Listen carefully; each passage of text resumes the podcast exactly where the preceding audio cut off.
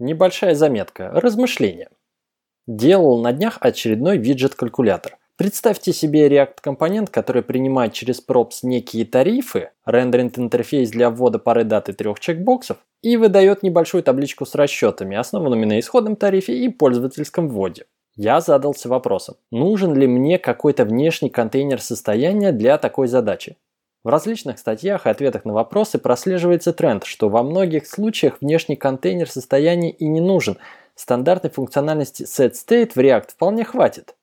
Мой виджет выглядит как раз таким.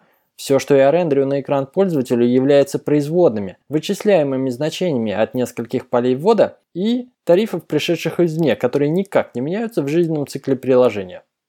Если бы я захотел использовать Redux, мои actions и reducers превратились бы в примитивный биндинг полей формы на Redux Store. Чуть более интересный код был бы в селекторах, где происходили бы все необходимые расчеты.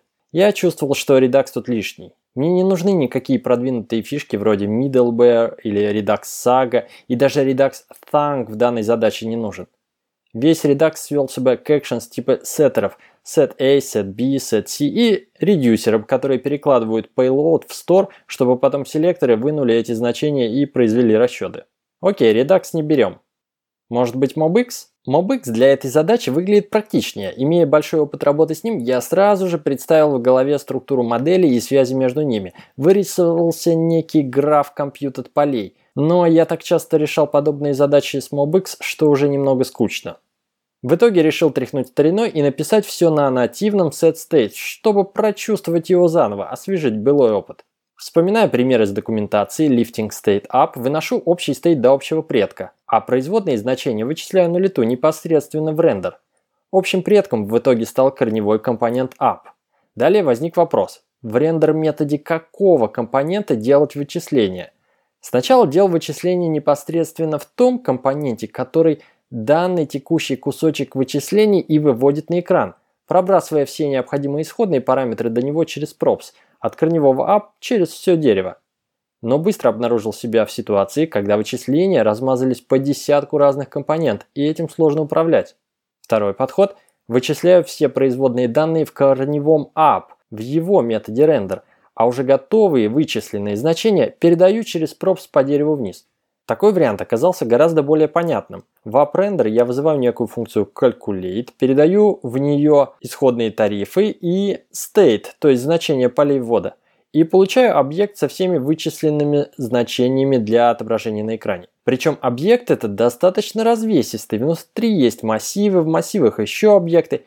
Естественно, функция calculate не выглядит как одна большая функция на тысячу строк кода. Она в свою очередь делегирует вычисления более мелким функциям, собирая результат в большой объект на выходе. Таким образом, я перенес вычисления, размазанные по рендер методам десятка разных мелких компонент, в десяток различных функций, композиция которых выдает общий результат. Лучше ли это? Безусловно лучше. Мои вычисления теперь не идут в перемешку с кодом рендеринга. При работе с этим кодом я могу сосредоточиться на бизнес-логике вычислений. Кроме того, все функции чистые, их легко протестировать. Это чем-то уже напоминает единый редакс и композицию редюсеров, не так ли? Только здесь речь о вычисляемых значениях. Третьим шагом моих рассуждений был следующий. А что если все эти аккуратные чистые функции вызывать не в единой точке входа Calculate, а опять же сделать вызов по месту рендеринга непосредственно в тех небольших компонентах, которым нужно данное значение для вывода на экран? Концептуально это уже похоже на систему редакс-селекторов, когда мы точечно доставляем данные в нужные компоненты. Но это оказалось опять же неудобно. Те самые чистые функции, вычисляющие результат, на самом деле имеют определенную вложенность вызовов и требуют некой последовательности вычислений. В итоге приходилось искать общего предка, в рендер метод которого запихнуть вызов того или иного вычисления. Я отказался от третьего шага, вернувшись на второй, примитивный и железобетонный. В корневом компоненте app вызываю функцию calculate от props и state, которая возвращает единую структуру, содержащую все необходимые для рендеринга данные. И по частям передаю их дальше в props вложенных компонент. Если возникает вопрос производительности при таком подходе, опять же никто не мешает мимоизировать тяжелую часть вычислений и использовать pure component. Также отмечу, что TypeScript сильно помогает. Благодаря аккуратно описанным интерфейсам мне гораздо проще работать со всеми этими структурами данных, которые порождаются в процессе вычислений. Если бы я не использовал интерфейсы из TypeScript, я определенно использовал классы JavaScript, чтобы хоть как-то зафиксировать форму объектов, чтобы автокомплит в IDE работал, и чтобы для себя самого задокументировать, как выглядят мои структуры данных.